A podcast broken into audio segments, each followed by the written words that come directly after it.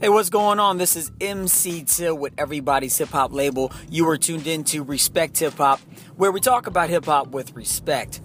If you are a daily follower of the show, you know that we took a few weeks off. I was out of town for a bit. I took a group of middle school students down to Atlanta, Selma, Montgomery, and Huntsville, Alabama, and we explored religious diversity, civil rights, and posed the question to all of us on the trip: how should religion engage with civil rights, and what are the civil rights issues of today? And it was a great trip, very eye-opening for a lot of kids, a lot of great dialogue and discussion. And I contend, and I've said this for many years, that hip-hop should be a part of the discussion when it comes to social issues and politics. It has been from its conception, from very early on.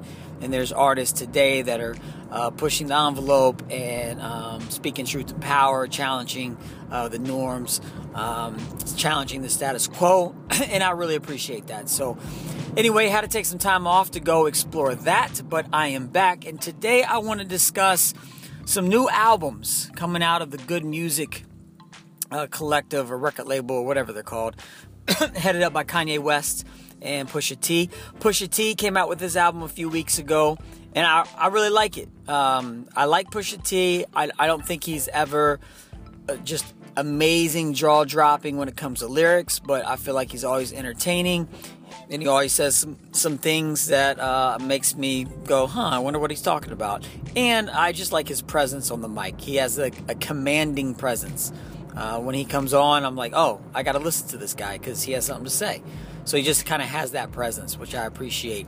And I like most of the beats. Kanye West is on it, and I thought he did a very good job with the beats on that project. So overall, I'm a fan, and I like Pusha T's newest album.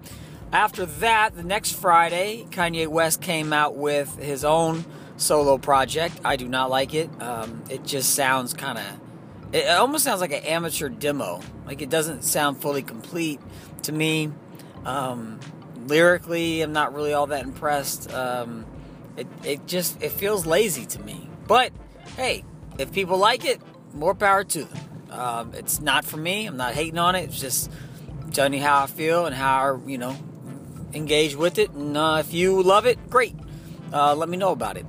And then Kids See Ghost, I think, is the album with Kid Cudi. You can tell I don't listen to him very much. And Kanye West together.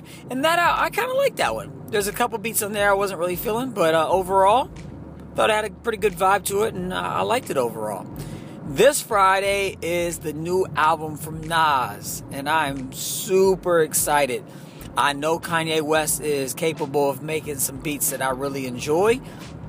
I know Nas is capable of making, great songs and great storytelling and great, lyrical delivery. And so I'm really, really looking forward to this album from Nas and Kanye West. Which brings me to the fact that it's only going to be 7 songs. Kanye West album, 7 songs. Pusha T, 7 songs. Kind of the trend coming out of Good Music. And I'm not mad at it. I know some people are upset. How can you just put out 7 songs? It's too short, blah, blah, blah. That's cool. If you want to argue or complain about that, hey, more power to you. I feel like this.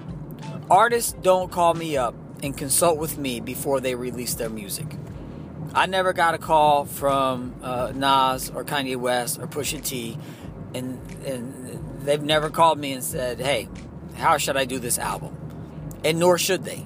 They're artists. They should do whatever they feel is the right thing to do for them. And if they think putting out 7 songs is the way to go, hey, so be it. I'm not going to complain about what's not there. I'm going to listen to what they put out, and I will tell you if I like it or not, and I'll either enjoy it or I'll keep it moving. Black Thought, I guess, is on the same tip.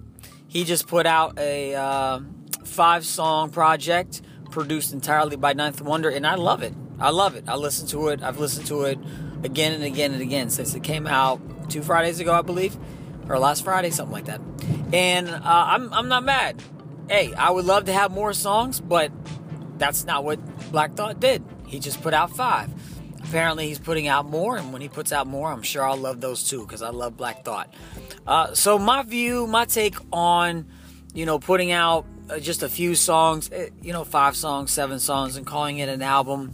I don't really care. If they put out music that I like, I will listen to it. I'll either, and I'll enjoy it if I like it. If I don't like it, I'll just keep it moving and I'll find something else. But artists don't have to check in with me and make sure that they put out the correct number of songs, you know, by some arbitrary standard or by my standard. I listen to it. If I like it, I like it. That's how I see it. But I'd love to know your thoughts. There's a lot of discussion around this online, and I'd love to know what you think about these shorter albums, that shorter EPs, if you will, but people are calling them albums. So, excuse me. Let me know what you think. Give me a call at 812-430-4464. You can shoot me a text at that number, or find us online at Everybody's Hip Hop or MC Till. That's MCTILL. And while you're out there online, be on the lookout for the Houdini tribute featuring Prince Po, Ion Mas Marad, and DJ April Rain. It is available now. You can get it pretty much anywhere, I think. It may not be streaming yet, but you can find it on Facebook, YouTube, SoundCloud, all those places. So be on the lookout for that. And if you want a copy to download, I will send it to you. Just shoot me your email, or somehow I can contact you. All right, y'all, that's it for me today. Let me know what you think about these short albums, and I'll talk to you tomorrow. Be good and respect hip-hop. Peace.